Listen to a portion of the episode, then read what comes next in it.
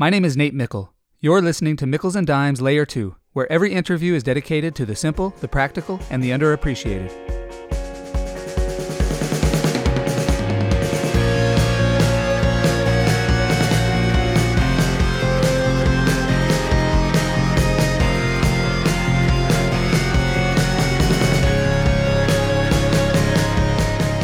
Bronco Mendenhall is the greatest leader I have ever known. At age 29, he became the youngest defensive coordinator in Pac 10 history. As head coach for BYU, he inherited a program with three straight losing seasons and immediately turned the program around, leading his teams to 11 straight bowl games, five 10 win seasons, and regular top 25 rankings. As the head coach at the University of Virginia, Mendenhall's team progressed from two wins to six wins to eight wins and then nine wins as he led Virginia to the ACC's Coastal Division Championship and Virginia's first Orange Bowl appearance.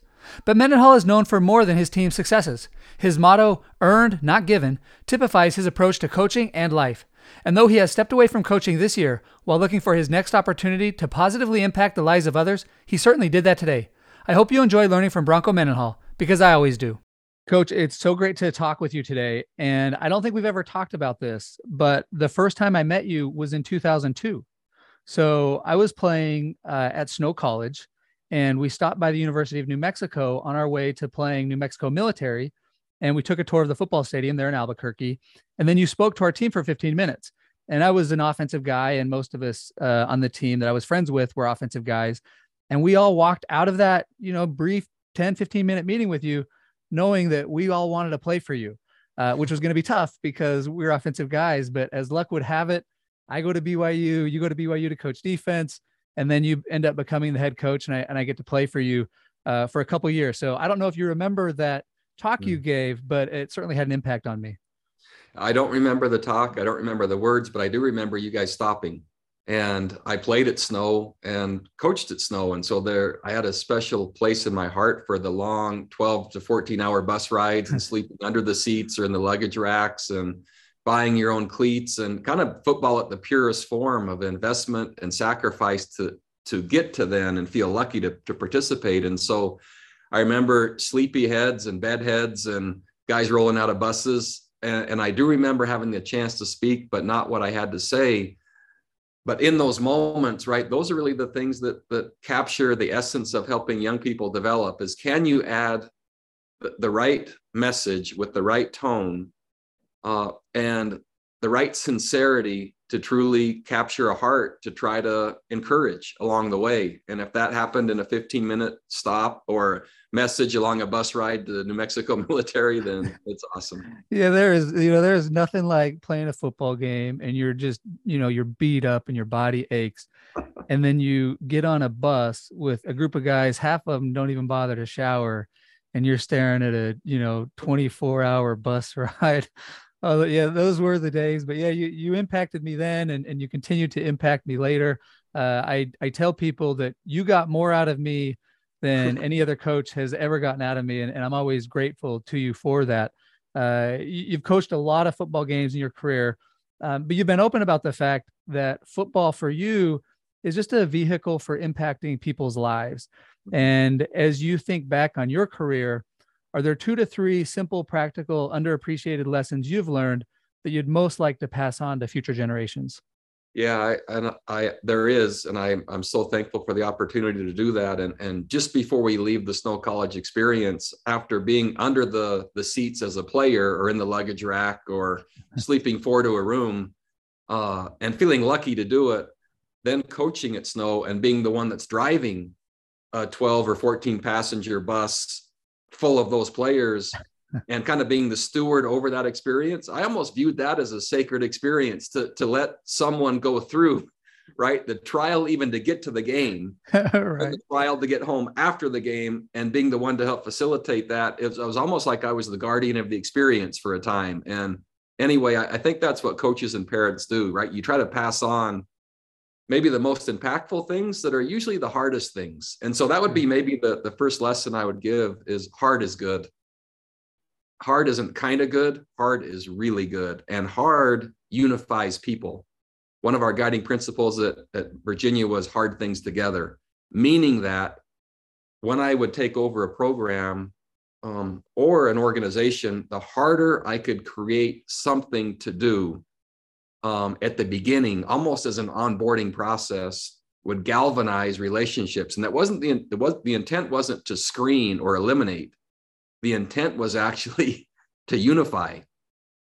And so the leadership in that has to be uh, at a really high level. But hard ends up being one of the greatest unifiers uh, and facilitators of long-term memory that I've ever had. And in this positive coaching, I'm getting all these texts from former players, and it isn't about the games. It's about a practice or an eco challenge or some kind of crazy thing I had the team do after practice that was so hard and they're pushing plates or I don't know, flipping tires. And but those are the moments that they end ended up responding best to and remembering most of their entire college experience. So the first would be simply the heart is good. And the second one um, in framing your question is there's a huge difference between routine and relationships. And so you can end up going to practice in preparation for a game, but you can also end up going to practice uh, with the intent to uplift and inspire and build and really intentionally try to say the right thing at the right time to help someone become. And so much of our life is transactional, meaning just routines. And routines do help support uh, and those habits do help support goals, right, and direction. But if it's at the expense of the relationship, it's not lasting or substantial. And so I think most of the world has it backwards, where relationships are everything. And the routines of our lives occupy most of our time. But wow, did they they lack in most cases substance and impact. And then I would say maybe the another lesson, just quickly uh, before you can kind of debrief or unpack or, or however you want to do it, is uh, I've, I've been captivated by some methodologies and and one of the things that I read along the way in was a book called Teach um, Teaching is Leadership, and it kind of comes from Teach for America and that program. Uh, but this idea uh, of what's what are the greatest gifts we can give other people especially young people as we're grooming and developing. And that gift is high expectations. And that means giving them no quarter. So that means within the workplace, so in the classroom or on the practice field, um, the expectations uh, have to be maintained uh, with zero compromise. Before and after practice, an outpouring of love is essential, right? So there's this bond and trust and relationship that's going to hold. But then within the competitive arena or the preparation arena yielding because of outside circumstances actually doesn't provide doesn't provide the growth and development that will really be lasting and helpful to that person when they're really in a time of need. And so i love the idea of young people smiling in adversity when it comes knowing they're absolutely prepared for it when it comes but then loved and nurtured right so fiercely on either side of that that that they uh, wanted to go through it. Um, and the coaches and the parents or others that concede the expectations because of other circumstances uh, a lot of times really end up uh, limiting the growth potential of another person. And, and so back to the point is extreme expectations surrounded by love. That combination to me is a magical sweet spot to help people become.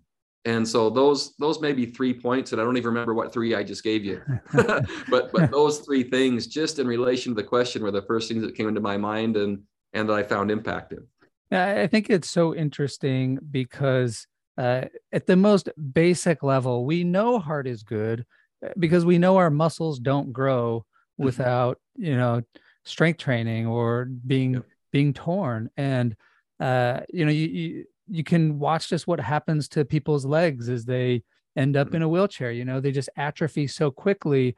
Um, we strive in our lives to make things or we have this tendency to strive to make things easy uh, which is this idea that we just uh, uh there's this term for it in psychology called miswanting.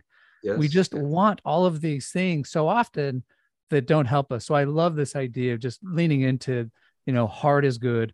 And then of course you know relationships over routines. I've not heard those two words coupled but i love mm. it because at the end of the day you know it is all about relationships and and you recently launched a podcast and on that podcast uh, you've mentioned how uh, you've been getting a lot of letters and texts and emails from players, but maybe I'll let you tell kind of what these. Yeah, it, has been really amazing. Um, and this pause that I, have taken, uh, it was an unintentional reason, uh, but I've kind of sensed what impact have I had, if any, in the world of college football or in the lives of others. And what I've what I found, it's almost like going to your own funeral without being dead, right? And hear what people say. um, but anyway, former players. So the volume of texts, right, from administrators, that's a very low number of texts, right? From boosters, an alumni, uh, or for boosters or supporters, that's a very small number. The highest volume of texts, hundreds and hundreds, has come from former players. And not a single text to this point uh, whatever the date is today, the 27th, right? Whatever the date is, I haven't received, this is almost nine months worth now. I haven't received a single text that mentions a game, um, a season, a, or an outcome. Every text has only mentioned moments of relationships. And those, well, much like you just said, there was a 15 minute speech at New Mexico on your way to New Mexico military, right? Um, playing for Snow College. That that has nothing to do with an outcome right? And what i found is and i think our life will be like that. It'll be kind of like you know what sports centers like. There's a four hour game or a three hour game um, reduced to five plays and then they're on to the next game. I think when we stand at the end of our life and we say what what moments were there real impact it'll be like highlights and there's all this other stuff that we were routine oriented in but there'll be these things where we're really intentional about trying hard to help someone else and well, I put it this way: I think we can make those highlights as long as we want that highlight reel. Yeah, yeah, that's a good and point. it's it's fun to pursue that kind of life. And throughout my career as coaching, I've moved way more in that direction than I have. The outcome is certainly necessary. The winning is absolutely necessary. That's just so you can keep doing the work that's really important. And that work is the relationship building and the development of, of people. And wow is that it's just everything. And that's that's really what i've learned. And that's come through super hard things right? And yeah. and hard is is not only for being hard it's to help someone become. And we know the sweet spot is is a goal or an area right outside of your current ability right it's not so far out there that you're demoralized yeah so the trick is to to create a vision for an organization that seems so daunting, but then set those micro and simple success goals right outside of the comfort zone where you're always stretching and exhausted at the end of every day, but you know you're so close. And then there's hope, right? And when there's hope, there's faith and there's optimism and there's motivation and fun and smiling because you're almost there, right? You're just you're just almost there tomorrow. Yep, we got a great chance. And, and so you live this this life kind of being pulled toward progression when it's designed correctly. You know, talking about relationships makes me think of this statistic in uh, academia where uh, you know universities care a lot about getting the students uh, through the university and, and to graduation and kind of the number one predictor uh, for a lot of students especially um, people who come from lower socioeconomic backgrounds is did i have a professor that cared about me Oh, and yeah. it's about that relationship that helps somebody get to the next point. And, and you think about the humans, humans as a species, you know, our our launching period from the time that we're with our parents until we leave the nest, you know, is just decades longer than others. We had a bird's nest uh, right in our front porch the other day, and and the, the birds are getting older. You know, it's just like within weeks they're they're kicked out of the nest. You know, and we have to learn to do those hard things in this long period that we have. Otherwise, you know, it's just going to be so difficult to thrive. Well, and you think you think about the impact of the college experience, and, and I just shared to you, uh, shared with you that I, I think in most cases college athletics is is just prolonging adolescence because of the this myopic view of what's so important, which is college football. And by the time the eligibility is over, college is done, and the exploration and learning of what an institution really can provide that window's closed. And a lot of times then young people are married and they're off on their jobs and they don't even know what they want to do yet. And they they missed a huge window to to help them shape that. And it, it's it's it's really uh, a, a, a challenging thing to have to be a leader in that space and intentionally promote the other, but not at the expense of the outcome, right? And we, we called it and at the University of Virginia. We were in pursuit of and, where we wanted amazing students with amazing social lives and giving back to the community at an elite level and winning championships and, right, framing their future. And what there's great research done, and you might have been familiar with this. Um, I think the Bill Gates Foundation, Bill and Melinda Gates might have funded it, uh, but it, it, was talking about what helps younger people, especially of lower socioeconomic status, and man, the vision creation.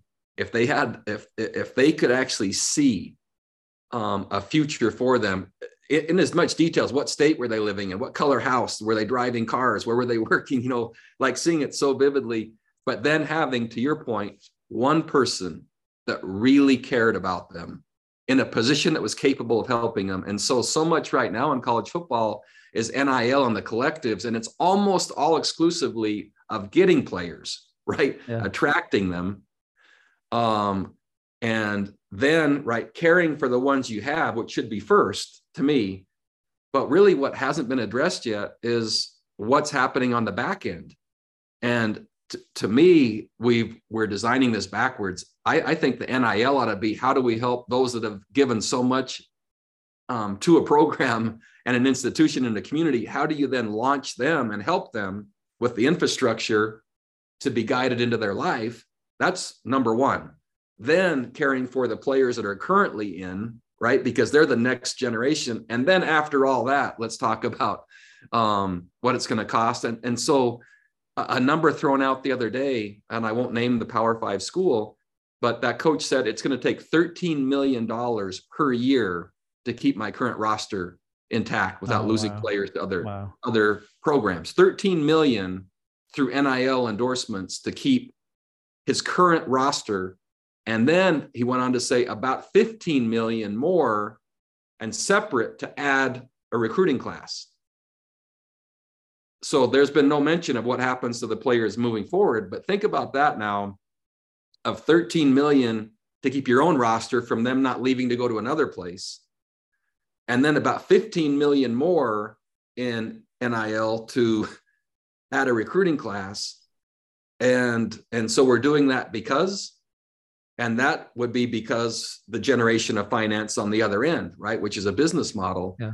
I'm much more interested in the human development model and it's hard to make sense of those numbers when you think about it i love this idea of and because mm. and appreciates that it's about people and developing them when i uh, at one school i played at they said look you've got three lives you've got your football life your academic life and your social life but you only have time for two so choose wisely you know that was that was the or model that was not the and model that was yeah. you know you're not you're not here to develop as a person you're here to play mm. football and get good grades. And when I went to law school, it was the first time I didn't have football and I was mm-hmm. able to appreciate what a university had to offer. And that was why I decided to stay in this career the rest of my life because I was able to start taking advantage of all of these other opportunities.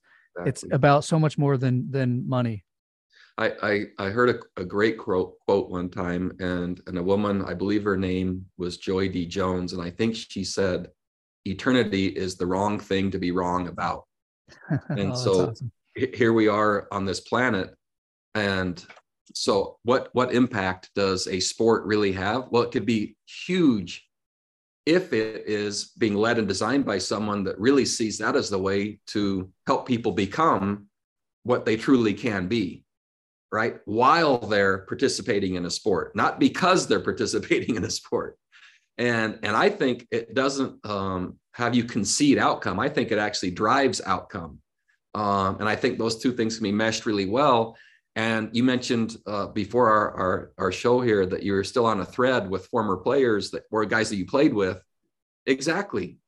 That's relationships. Because you went through hard from a coach that loved hard you're galvanized in a way that that thing's not breaking. Yeah. and those stories are going to last forever um, because it was hard.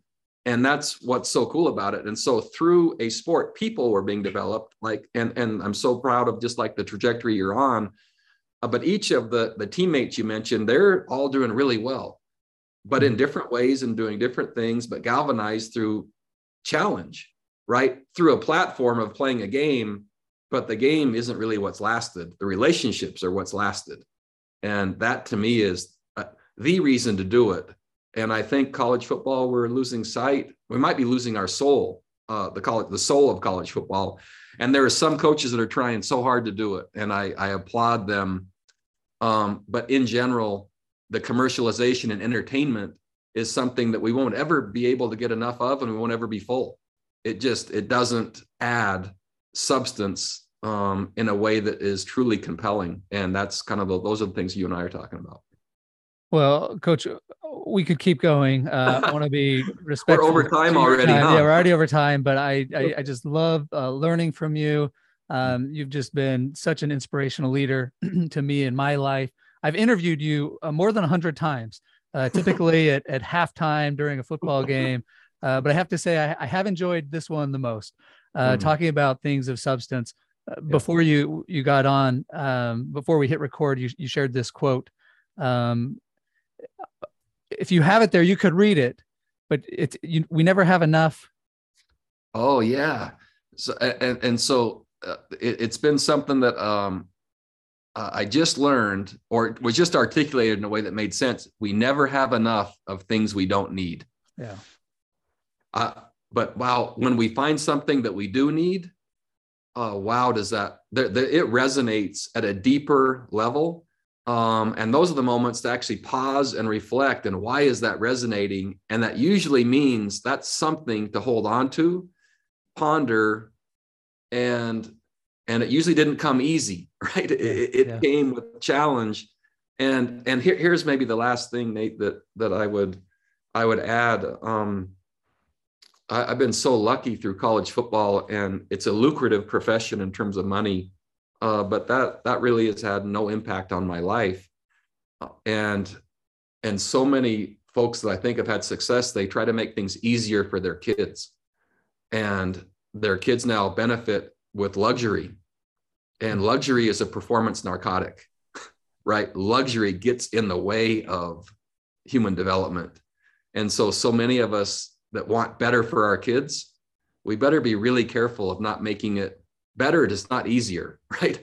Be- better is not more of, better is hard, right? Better is learning the lessons that require sweat and grit and resilient resiliency surrounded by love and care from parents that really want to help their kids become. And so, yeah, I, I would just, I would just add for for man, for your generation, right, and for all of you guys that are now have your own kids, um, love isn't always manifest through more stuff, right? Love is manifest through experiences, right, and backpacking with carrying packs and you know cooking fish and and you know looking at the map and and you letting them know they're going the wrong way and let them realize they're they've gone backwards and just cost you three hours and then then okay let's just and you let them go far enough to where it's not fatal but they've got the point to say let's pause for a second and you might want to turn the map this way and okay now we got to go back to three hours and those lessons are the ones that are the most memorable and and um, if we try to solve everything and make it easier for the next generation, what kind of generation are we building?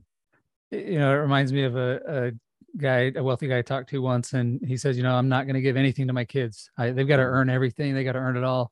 I'm just going to give them their first house. And well, everybody's got to decide exactly, you know, what hard is. But I, I, I think, you know, I love your first point of hard is good. Um, I think we can both agree that the left lessons uh, we talked about today are infinitely more important than football. I look forward to following your career, uh, mm. seeing where it takes you next as you continue teaching and, and training young men. So thank you so much for coming on. Thanks, Nate. Love and miss you. Good luck. Thanks for listening to this episode of Meikles and Dimes. I asked Bronco Mendenhall to share two to three lessons he's learned that he most wants to pass along, and as always, he over delivered. First, heart is good, and it isn't kind of good, it's really good. Mendenhall's guiding principle at Virginia was hard things together, which helped bond and unify his team. Second, relationships are more important than routines. Of the hundreds of texts, emails, and messages Mendenhall has received since stepping away from coaching, not a single message has mentioned a play, a game, a season, or a record. Even though routines occupy most of our time, relationships are everything. Third, one of the greatest gifts we can give young people is high expectations with zero compromise.